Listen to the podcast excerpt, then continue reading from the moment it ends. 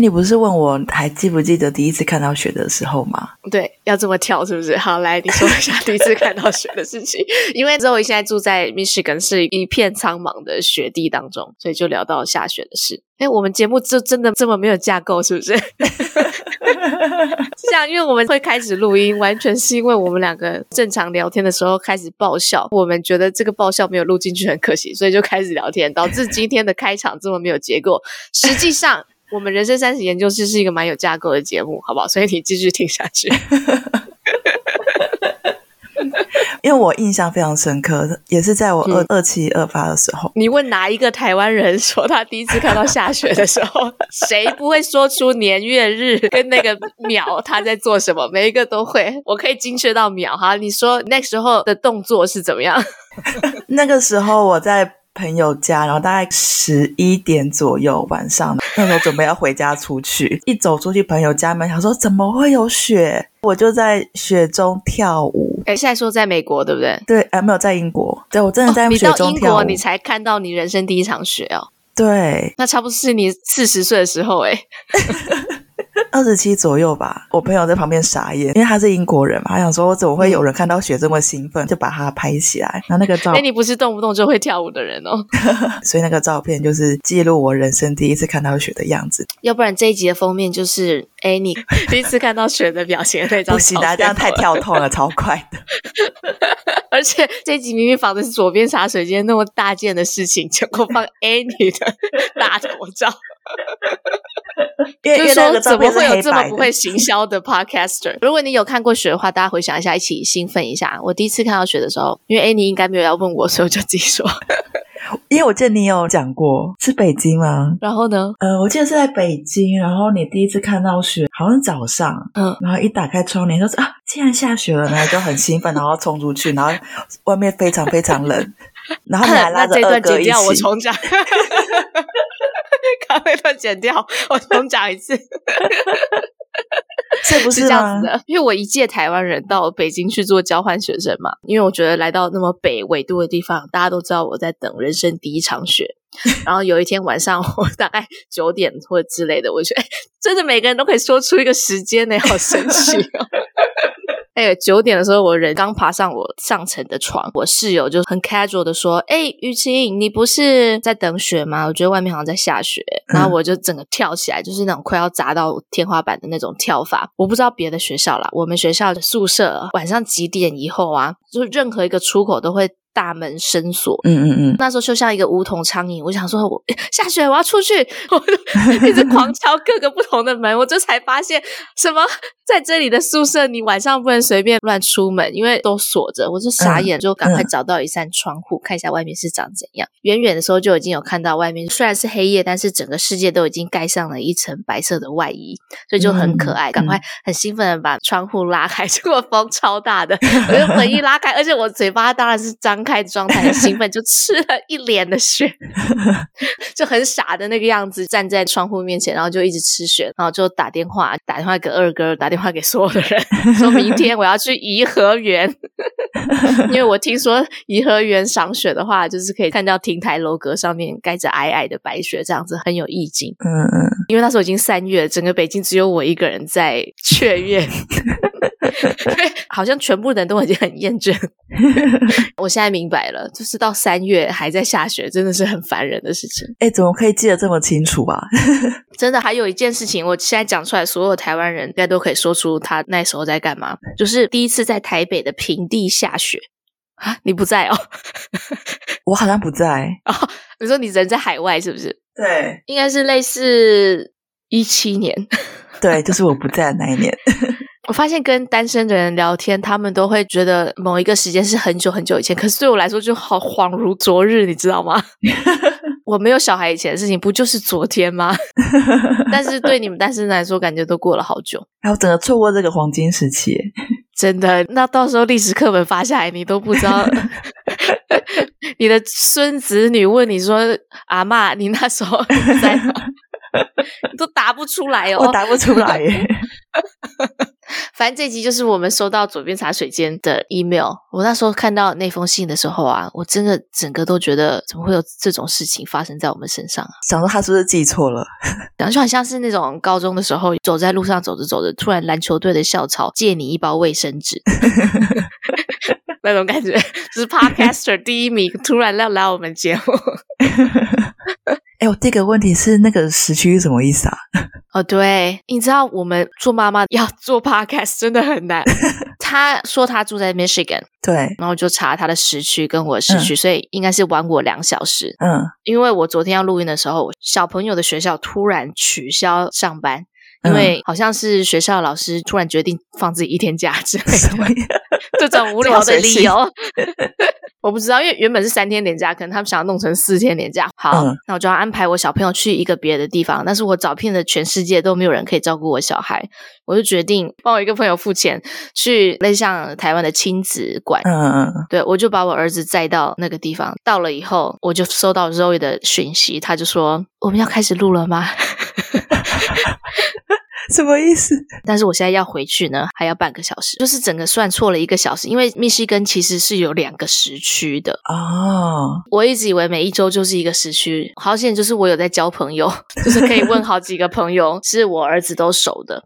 嗯，所以要找到交情好的，可以随时帮这个忙的，真的是非常不容易。我真的找到他说好的时候，我心里面觉得就是哈利路亚。正常的录音应该就是会有一个小时嘛，嗯，可是后来他因为压缩到后面的时间，他就说哦，那半个小时可以吗？后来就决定飙车回去。嗯，大家听的话，我觉得自己是 在以两倍数的时间在听这个 podcast。他不管说什么话题，我都不能深聊。嗯，这一集对我们本身来说也是很有建设性的一集。对，因为他就是一个素人起家的自媒体，然后做到一个有很稳定的不错的收入水准。现在真的是一个各种耐米维网。网红的是广告的变迁很多，每一个人都很有影响力。如果你知道怎么努力的话，搞不好你就会是一个耐米网红。平均来说，有一万到十万追随者的 Instagram 是最有行销商业价值跟良好互动率的级数。就是说，如果超过这个粉丝数的话，它的互动率就会下降。其实，在这个区间的商业价值其实是最好的。嗯嗯嗯，也不是这么遥不可及。一万到五万叫做伪网红，一千到一万叫做奈米网红。诶，那我们 Podcast Subscriber 我们也算是奈米网红了。现在你说微奈米吗？微奈米。奈米就好，不用再维奈米。我们我们 subscriber 很多，一千到一万就是奈米网红了啦。对，为奈米什么东西？五百到一千，维奈米，维维奈米，一百到五百。那我妈也是网红。不管你做什么广告或业配，价格都是可以谈的。但是在台湾，你可以找到这样的说法：一个部落格的话，它平均一日的流量大概就是它单篇文章的价钱。比方说，你一天有五百人看。那一篇就是五百块，这样被拍谈啊！然后如果是 YouTube 的影片单支的观看数除以二，就是那个报价。你说业配吗？对对，然后当然还有各种不同产品分润导购的方式，就是从三 percent 到三十 percent 都有。嗯，嗯嗯，所以都是谈出来的。你要靠业配赚钱，更重要的是你的议价力，对，谈判的能力。嗯嗯嗯。哎，最近不是有那个超级杯吗？Super Bowl。嗯嗯嗯。你知道我老公去滑雪的事情吗？他抛家弃子去滑雪六天，哎，不是五天哦。对，我原来以为是五天，后来算一算发现是六天，被骗了。他是很擅长操弄我，我真的很厌烦呢。明明就六天，硬说五天。有时候他问我一些怎么讲？得寸进尺的问题，提出得寸进尺的要求的时候，大家会不会想歪？我的意思是，提出一些要求，一想知道我不会答应，他都喜欢在我刚睡醒的时候问。嗯，我眼睛还没有睁开，他说：“我可以去跑步跑三个小时吗？” 嗯，就还没听清楚那个几个小时啊。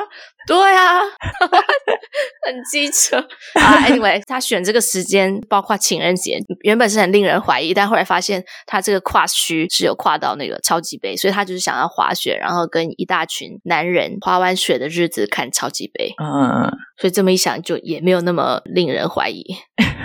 而且有跨到情人节。你知道情人节在美国其实是一个小朋友的节日吗？我不知道哎、欸。对，为什么？就情人节那一整天，因为我为了要一个人单亲的生存下来，所以我就约了很多其他的小朋友跟我小朋友一起玩嘛。嗯，我就发现那一整天，每一次见到一个新的小朋友，大家就会送我小孩一个礼物。嗯，然后就想说怎么回事，才发现原来是情人节，大家都会送别人礼物啊。哦，那一整天 social 完，我真的很累，然后又管教他，还很累。我家里也打扫得很干净，真的整个腰酸背痛之后，发现桌上有一张通知单，上面写说鼓励所有的爸爸妈妈可以亲手跟孩子一起动手做一个小礼物，送给班上每一个同学。发现这件事情有时候是晚上大概八点。然后我还要哄他睡，然后好了，哄一个半小时之后，再把家里整理一下。晚上十点，我一个人在那边做手作，就要送给每一个小朋友的手作礼物。家里要暗暗的，我孩子才睡得着嘛，所以都暗暗的。然后因为我打开一盏小小的小灯，边拿剪刀在那边剪纸，真的全身很酸痛，因为真的太累了。单亲照顾已经那时候大概是第五天了吧？哇！我老公现在应该全身很舒畅的泡在一个热水里面，因为他刚滑完雪，跟别的大概五六个男人一起，一人一瓶啤酒，一人一盘烤肉，真的是好温馨。收看一年一度的 Super Bowl，然后就在那边剪纸。你不要这个内心小剧场，也许就会好过一点。你说不要再想象他们一人，但是他们就是一人一瓶，拿着那个很冰凉的啤酒在那边看 Super Bowl 啊！我就在，我就在那边剪纸，给我超恶。那我我刚刚会说到 Super Bowl 是有一个原因的，不是要抱怨。然后说到 Super Bowl 是为什么？哦，就是广告的变迁嘛，就以前大宗的就是广告嘛。对，像二零二一年的金像奖，就是电影的盛事，都是众星云集。但是二零二一年只有一千多万人看金像奖，嗯，都一到颁奖典礼。然后，比方说一个 KOL（Key Opinion Leader） 关键意见领袖，英文的市场比较大嘛，有一个叫做 Addison Ray，他在 TikTok。平台上面，就光他一个人就有八千多万的支持者，嗯，所以他发一部影片，就是可能会有八千多万潜在观观看数，然后金像奖众星云集，有一千万 观众，这就是这个时代，对。一个全球领导性网红行销媒合平台，它是 Influencer Marketing Hub，在二零一九年预估全球网红行销规模是六十五亿美元，就大概两千亿台币。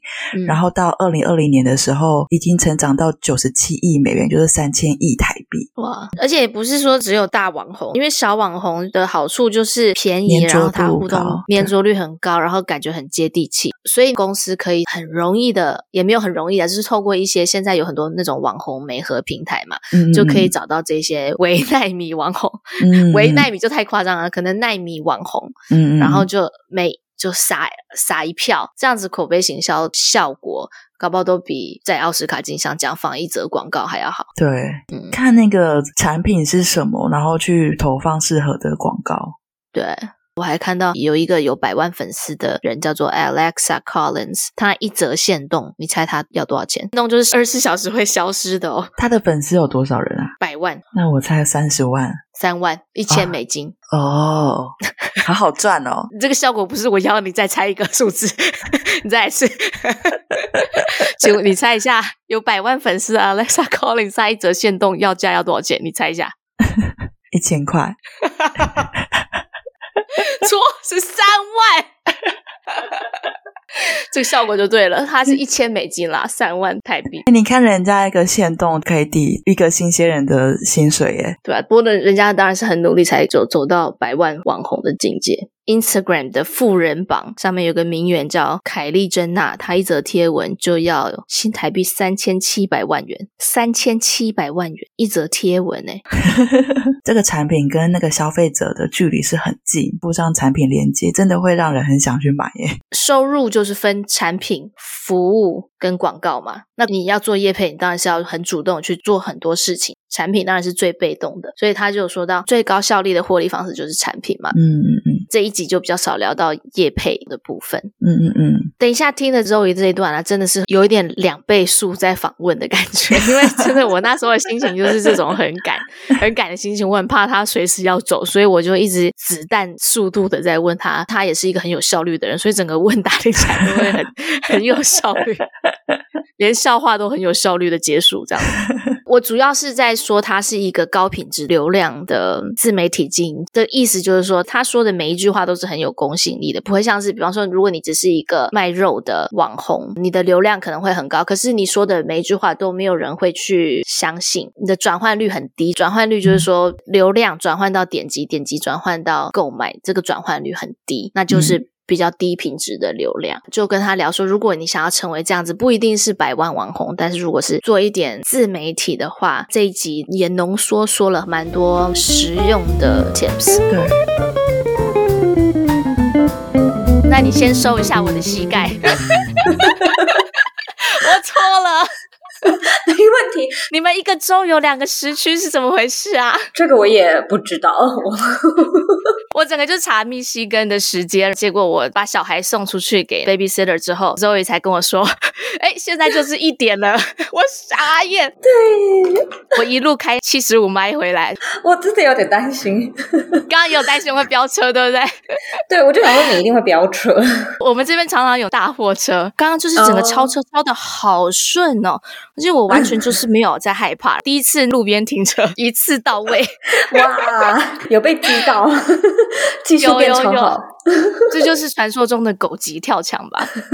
谢谢你的温柔。好了，今天的嘉宾没问题，很厉害喽。听他说话呢，感觉春风拂面，然后本人。是说，我也没有看过 Zoe 本人。我们现在录音也是没有视讯，但是呢，我看照片是人正心美，而且呢，非常的 非常有料。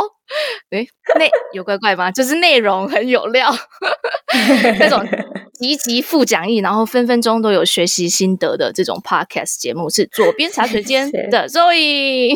谢谢 Zoe 著作有《工作必须有钱、有爱、有意义》。诶这个书名啊，就感觉有一种 Emily in Paris 的感觉，嗯、有没有？哦，真的吗？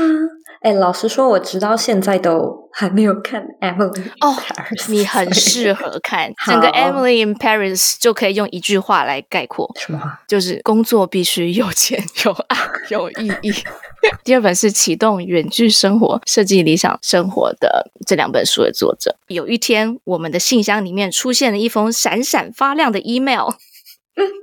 所以就说想要来我们节目，是是怎么会这样子？你怎么可以在一片 podcast 的泥沼中看到我们呢？其实这个应该算是我助理的功劳，所以要跟他说一声谢谢。就是他的职责之一，就是要去开发跟探索新的节目，然后看我可以去哪一些节目上面做曝光，这样子。哦，那他感觉你很适合浪费这个时间，就对了。因为你知道，我都是在讲品牌经营、人去工作嘛。近期我就跟他讲，我想要试试看一些比较生活的主题。嗯，oh. 有没有那种不要那么硬，不要都是干货的？我们其实前阵子也跟一个叫比较好笑的节目叫翻泥巴掌一起合作，就是听完了聊干话，嗯、聊一些好笑的东西。哎，录那一集其实蛮开心，蛮好笑的。然后我们可以多往这个方向前进，嗯、所以他可能就是听到觉得你们的节目也蛮轻松好笑。你的助理实在是太有眼光了，因为我们呢也没有那么干，有时候没有三泥巴掌那么干话，大概介于你。跟三尼巴掌中间，对，大概是这样的定位哦。所以你有知道我们节目的定位是不是？我就选了几集来听，然后我就觉得，哎，好啊，可以啊。我们节目的定位就是让大家可以从头不用大笑，至少微笑到尾，这样子。嗯，我觉得蛮棒的。我感觉我们两个的生活好像差不多哦，差不多同年结婚，然后同时间搬来美国，然后最近都在铲雪，天地一片苍茫之中生活着。大概已经下雪了三个月了，就积雪啦，就是雪地的生活。三个月，对啊，蛮长的时间。天哪，那你从阳光明媚的旧金山搬到密西根的 Gwen 是不是？我住在，你知不知道 Lake Superior？嗯。嗯，苏必利，苏必利湖，对，我就住在那附近。嗯、我家走路十五分钟可以到那个湖。嗯，的确是差蛮多的，而且我从来都没有在雪地生活过。对啊，那怎么办？就想办法适应啊，想办法学在雪地开车，然后想办法铲雪，想办法保持温暖。我第一年来的时候，我们这边也下雪蛮多的。第一年来的时候，就跟你一样，就是赏雪烹茶这样子，感觉非常的有意境。然后到第二年，到一月、二月，然后三月还在给我雪花飘飘，你知道北风小小，我就真的。真的有点消笑了，到第三年的时候哦，真的哦，我现在就还没有啊，我可能过了三年来跟你分享一下。完了，你刚刚那个算是口头契约，三年后，我现在就是还是一个很新鲜，所以我还很喜欢享受雪。就我也蛮喜欢滑雪，我也蛮喜欢滑冰的。其实我是一个很喜欢夏天的人，老实说，我很喜欢任何的水上、水下活动。就跟水有关的活动，所以就是很喜欢那种、哦。是哦，你是水中蛟龙就对了。对，我还蛮会游泳的，然后我也会潜水。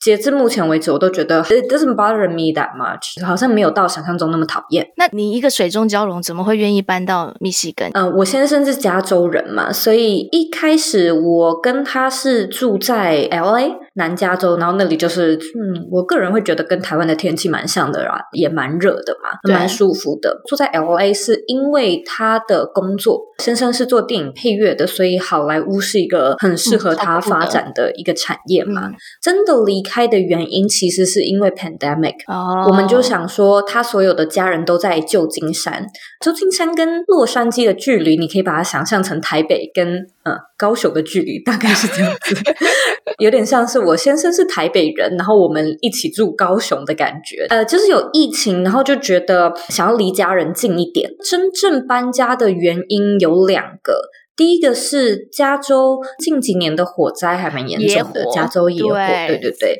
整个夏天都是烟雾，先生有气喘。然后第二个原因是因为税，就是因为钱，就是我在美国有开公司嘛，然后我们就很想要整个把它就是迁移加州，就是搬到另外一个地方。哦，美国有很多地方可以选，为什么是密西根？我们也有去德州，但我们有去 Austin，我们有去各式各样的地方，然后我们也有去科罗拉多州。真正的数位游牧诶，你是真的就是在选说你人生中理想的要住的地方诶。对，就是真的有去当地住住看，试试看，找找看房子，嗯、田野调查一下。嗯、那后来呃，选密西根的某一个原因是因为我婆婆是密西根人，所以我们在这边有一些她的家人亲戚，有家人照应的地方，因此才搬过来。尤其是如果有小孩的话，真的住在家人附近，你会感谢上苍哦，真的。可是你们也没有小孩，你们因为你现在是迈入三十吗？对，迈入三十，你有发现自己有什么症状吗？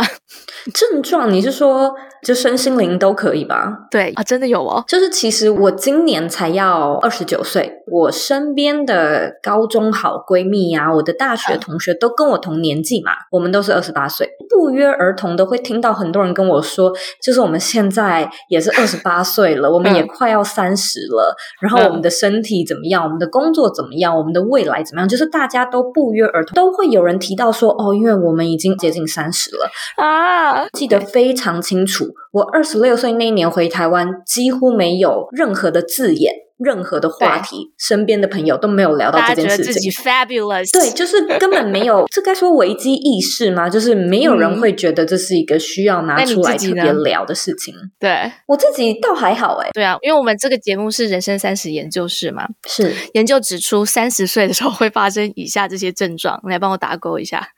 好，你那你肯定就还没 到了 女人三十到四十出头的这个年龄段，会比其他的年龄段兴趣更高。什么样？就是、你说你说 sex 吗？性吗？就是更享受性爱，然后有更多的更好品质的经验。好像有吗？好像有哎、欸、好像可以这么说。你真的有的很很很些微啦，没有到很明显。但如果真的要比起来，可是也不一定哎。你什么意思？什么意思？你觉得二十岁更好是不是？也不对，就是我觉得二十岁，大概十八、十九，那是十七到二十，可能是一个情窦初开的年纪嘛。所以在那个时间点，就是所有的单身男女应该都会蛮享受性爱。可能生活也是比较多彩多姿，没错。二十一就是说，可能比较重心在职场，二二到二六、二七的这个阶段，的确好像是比较稳定。也跟我有一个稳定的交往对象，嗯、也就是我先生有关系嘛。没错，而且你们也结婚几年了？现在要第四年了。哇，那也算很早的婚。他跟二十几岁不太一样，但是他也跟你二十五、二十六岁又不太一样。我懂你的心情。我最近看一个恋爱实境秀，一个离过婚的女生，她去动物园约会，然后她就说：“哎，动物在动物园里面就是被关着。”不用愁吃穿，也不会被攻击，但是呢，就是失去了自由，就如同婚姻中的 男男女女一样。你有听过那首歌吗？我是被你囚禁的鸟，已经忘了天有多高。有，等下是谁唱的啊？有感觉自己是被囚禁的鸟。我觉得没有，而且我自己还蛮 focus 在我的工作上面、事业，所以这个研究说的还蛮对的。因为你其实还没到三十，同一篇文章也有写到，平均三十六岁的女人 一生最完美的高潮才会出现。哦，真的哦，好，我我笔记一下，那你再好好期待一下，好好好期待一下。好了，我不要再聊这些，这样会让你真的后悔来参加我们节目。因为 Annie 说要跟 Zoe 聊天，叫我不要全部瞎哈拉，一定要珍惜跟你聊天的时间。我觉得 Zoe 最可贵的地方啊，就是你也是素人开始做 Podcast，是你的流量都是很高品质的，然后转换率很高的。嗯，你说的在自媒体经营上面的建议才会这么珍贵。如果要给我们这种小小的素人，如果想要做一点自媒体，可以打造高质量，像你这样子。高质量流量不是像一般网美这种胸前的这种不 低质量的流量的话，有什么打造流量的建议吗？觉得目的很重要，所以你要先想你的目的是什么。嗯，如果我们就先以知名度来说好了。嗯，我会认为你的品牌定位很重要。哦，说的对。所谓的好的知名度是什么样的知名度？这个会攸关到你想要吸引哪样的一群人有关嘛？没错，像是现在这个 podcast 节目，你们就是在设定。三十岁，人生三十左右的，这样的就是一个定位。那嗯、um，ideally，你们的好的流量就是你们的定位的这些观众。那也许有一些观众他是二十出头，但他觉得你们的节目还蛮有趣的，也会听。有的人可能四十出头，那他也觉得这个节目很有趣，也会听。可是我们今天如果说我们真的要去讲到变现，你 eventually 还是会希望他跟你的角色还有你的整个品牌定位是相符的嘛？所以我会认为一开始你要先去设定你的。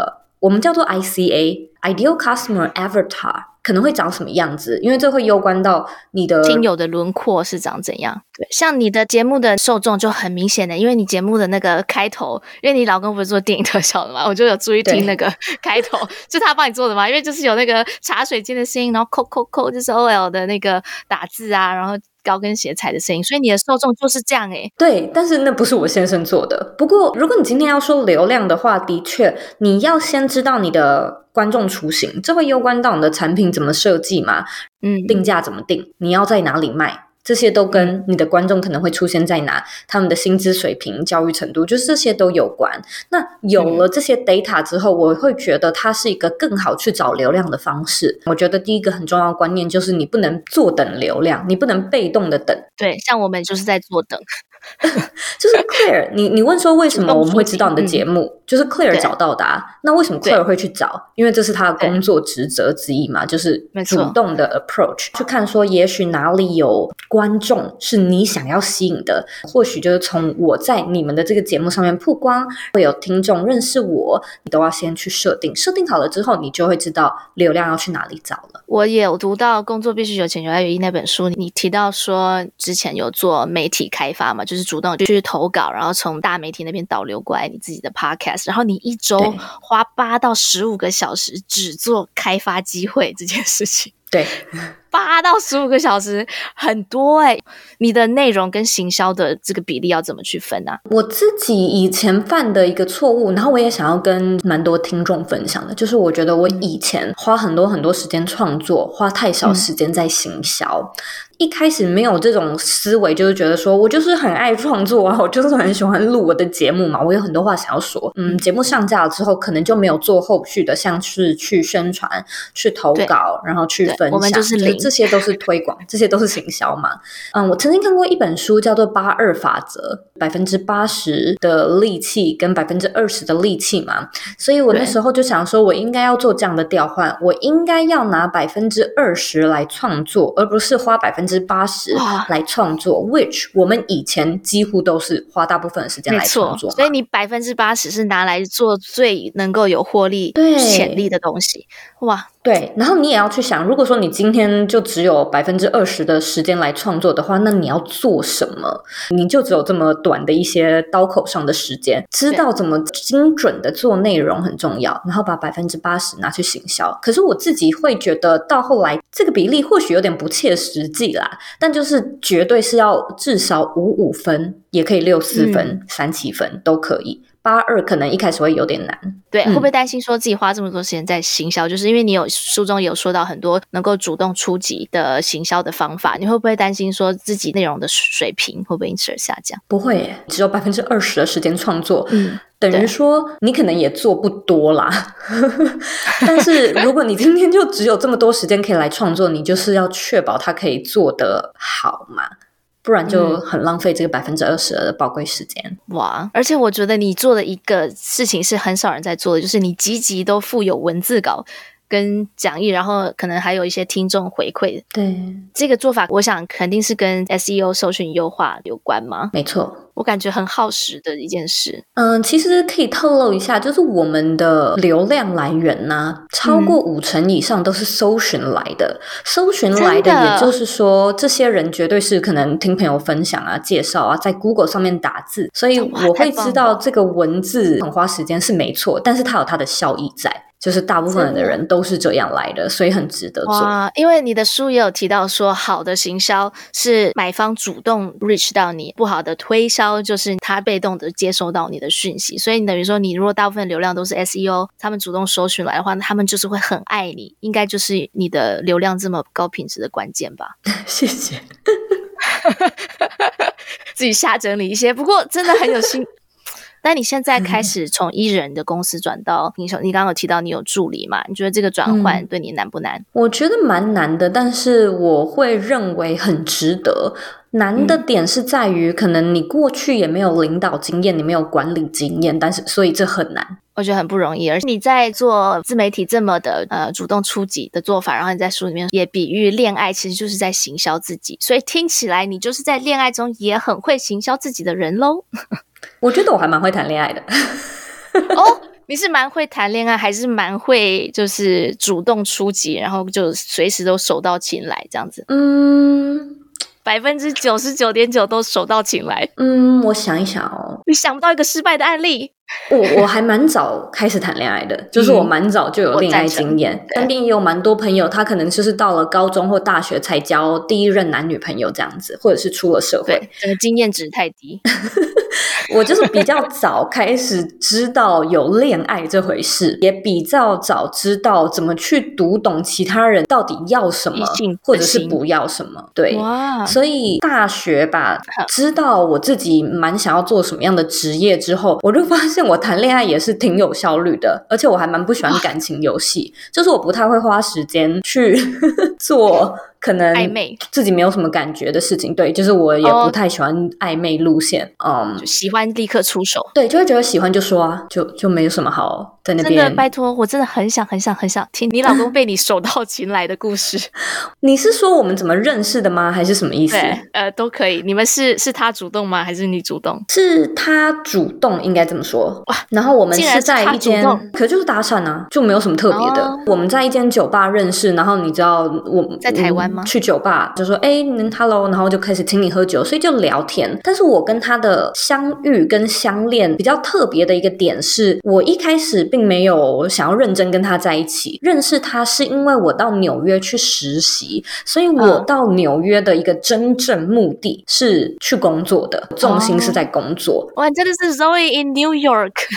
对对，而且我是跟学校去的，所以我在最一开始的时候就知道我的 Visa 会到期，然后我会需要回台湾。对，可是当然，一个单身女子到女子 到大苹果，你怎么可能不约会？Right？就是你一定会 dating 啊。Oh 嗯、所以那时候我几乎是跟他，我们就是 seeing each other，我们就是 dating，直到我工作。对对对对，我们就是工作结束了之后，我必须要回台湾。那现在这段感情要继续吗？可是我们两个都不喜欢远距离恋爱，那或许我们就到此 say 拜拜。反正我们这几个月也是过得很开心。一回到台湾，我们就开始用手机聊天，就是打字讯息聊天，是每一天都会讲电话，所以我们就是持续远距离讲电话，大概一两个月。他就问我说，要不要回纽约再见他一次？然后我们就是一起去旅行，也有假也可以过去。我过去了之后，这是第二次去纽约，我才真的觉得我跟他是认真的，然后我们才继续 dating 下去。嗯，不过也是因为你 设计的这个理想生活，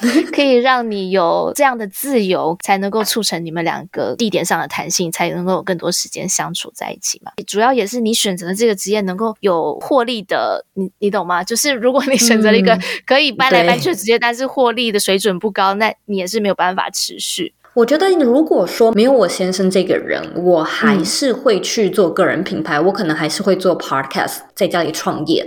可是因为有他，嗯、我可能真的更积极了一点。就是说，你真的过了一年，oh. 你开始正视这段感情，你会觉得我们真的是想要在一起，所以你会想办法，然后你会觉得个人品牌它的确是一个值得投资的事情，所以感情它好像是一个背后的推力，推力就是推使你工作更认真去完成这件事。我感觉你老公跟我老公好像同一种人哦，我老公他就是大言不惭，他听到 Zoe 就是大名鼎鼎的 Podcast 要来跟我聊天的时候，他说你一定要叫他教你怎么样靠 Podcast 赚大钱，因为他真的。很想退休 哦，你是说我先生过着很 很幸福快乐的生活是吗？我我们大家会这样觉得吗？因为我老公他还是觉得说，哎，如果我老婆是很有名的 podcaster，就获利水准又高的话，那是不是可以从此开始当 fire 族吃软饭呢？就是我们家的分配是他做家事，然后、哦、所以你们家真的是他就是很很健康的这个心态在吃软饭，是不是？而且我们是聊过这件事。情就是我自己从很小就有一个志向，是我很愿意去当赚钱的那个。就因为我非常不喜欢各式各样的家事，就煮饭也不是说到超擅长，而且你们俩关系里面，你老公更棒哎，因为没有台湾人可以脸不红气不喘的说，我希望我老婆赚钱，我来做家事。可是我老公跟你老公好像都是这种很健康的心态，对，他就会觉得很棒啊。我说那在家里打扫哦，要刷马桶这些都 OK，他就说很棒啊，很好。好，那你以前就知道吗？还是说最近就是开始，比如说收到第一笔可以躺着赚的收入之后，你老公突然惊觉他可以当家庭主妇？我们在约会的时候就有聊过，我就有说我想要做这个，我想要做那个，然后我觉得我是一个，我们未来如果真的有生小孩，我不可能是家庭主妇，所以嗯，我先跟你说，嗯、那你呢？嗯、他就说，其实我还蛮可以接受，就是 老婆赚钱，我在家顾小孩的，在家当奶爸也没问题。然后我就觉得 OK deal，合得来，好。真的很多听众，你现在举手，你扪心自问，你可以吗？可以吗？因为很多人会说，哦，我要啊，我要，我要 Zoe 这样子的帮我赚钱的太太。可是其实你心里会有一个真的非常健康，心理很健康。哦，对啦，对对对对。好，鉴于我老公他就是强烈的要求，他就是想要你教我一两招，就是怎么样可以靠 Podcast 躺着赚，不用躺着赚，稍微大概百分之一点点被动就好。坐着赚，坐着赚可以吧？坐着赚，不用百分之百被动。你要有获利模式啊，你要有商业模式，对不对？对，比方说，你们现在有在计划了吗？哎，因为我们流量好真的还蛮低的，所以我们还没有在计划 这件事情。我觉得可以开始思考，因为开始思考就是也是计划的一部分嘛。所以，嗯、呃，你们要不就是要提供自己的服务。要不就是提供自己的产品，嗯、是我觉得最容易获利的方式。那当然，你们如果流量大，也可以接业配。只是我自己就是那不是我建议，然后也不是我主要的收入来源。说到建立服务、建立产品，观众还是很重要，所以一定要先把你的 podcast 节目做好，听众先养起来，对你的节目有忠诚度，你就可以研究一下他们到底可能会买什么样的东西，喜欢什么样的内容。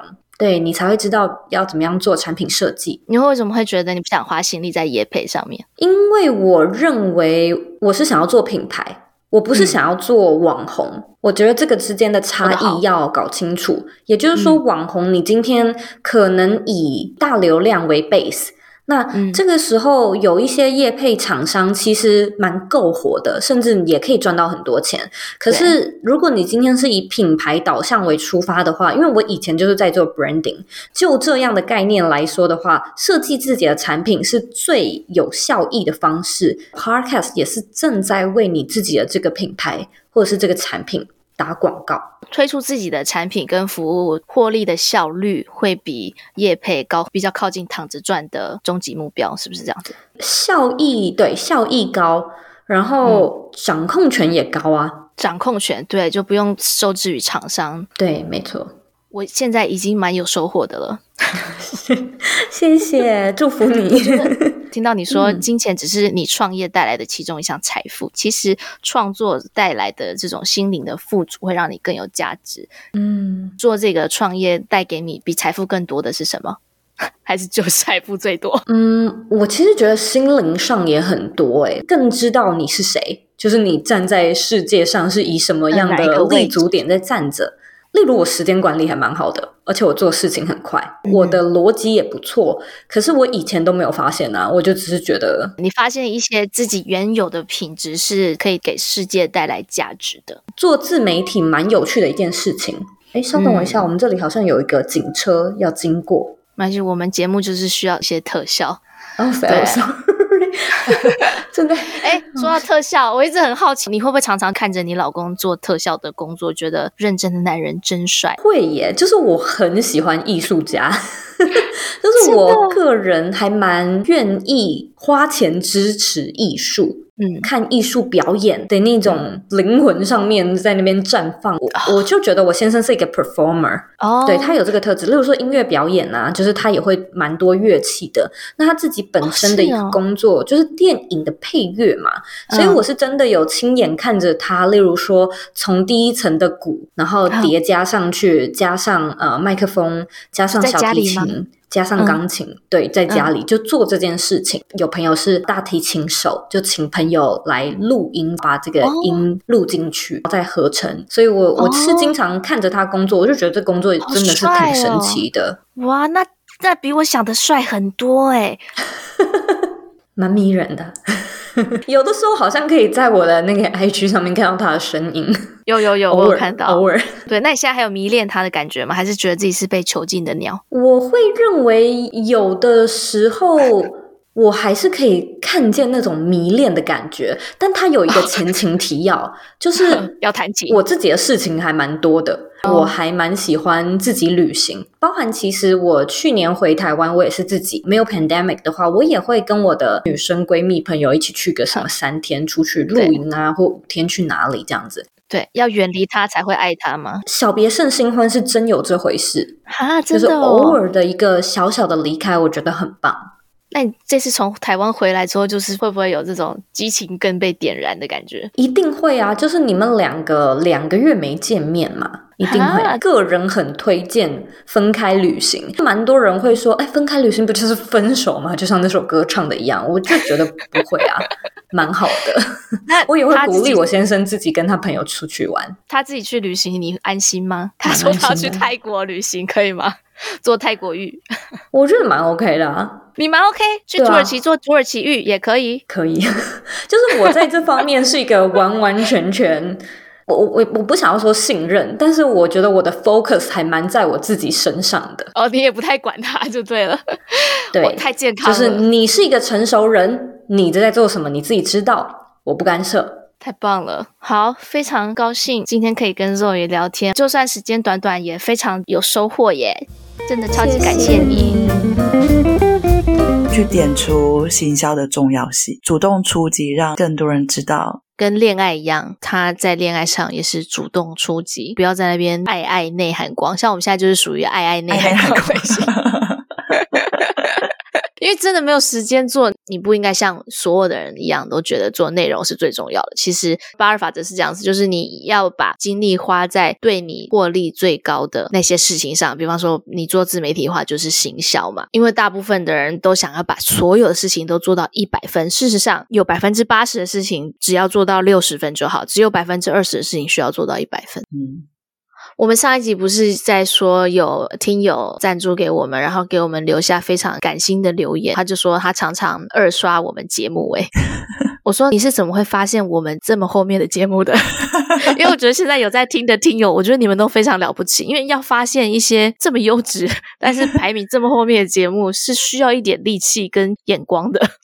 但是我们节目真的每一次发出去，全球至少有几千人在听哦。这些听友你们很了不起。然后他就说，他是因为上班的时候会听 podcast，发现别的同事可能都是在听一些排行榜前面几名的频道。嗯，可是这些频道没有。跟他很对胃口就对了，然后他有一天就发愿，他就说：“我一定务必要找到很优质的节目。”然后他就开始狂刷，然后当天就看到我们节目，哇！这句真的是有感动到我。他说一听不得了，马上从第一集开始追。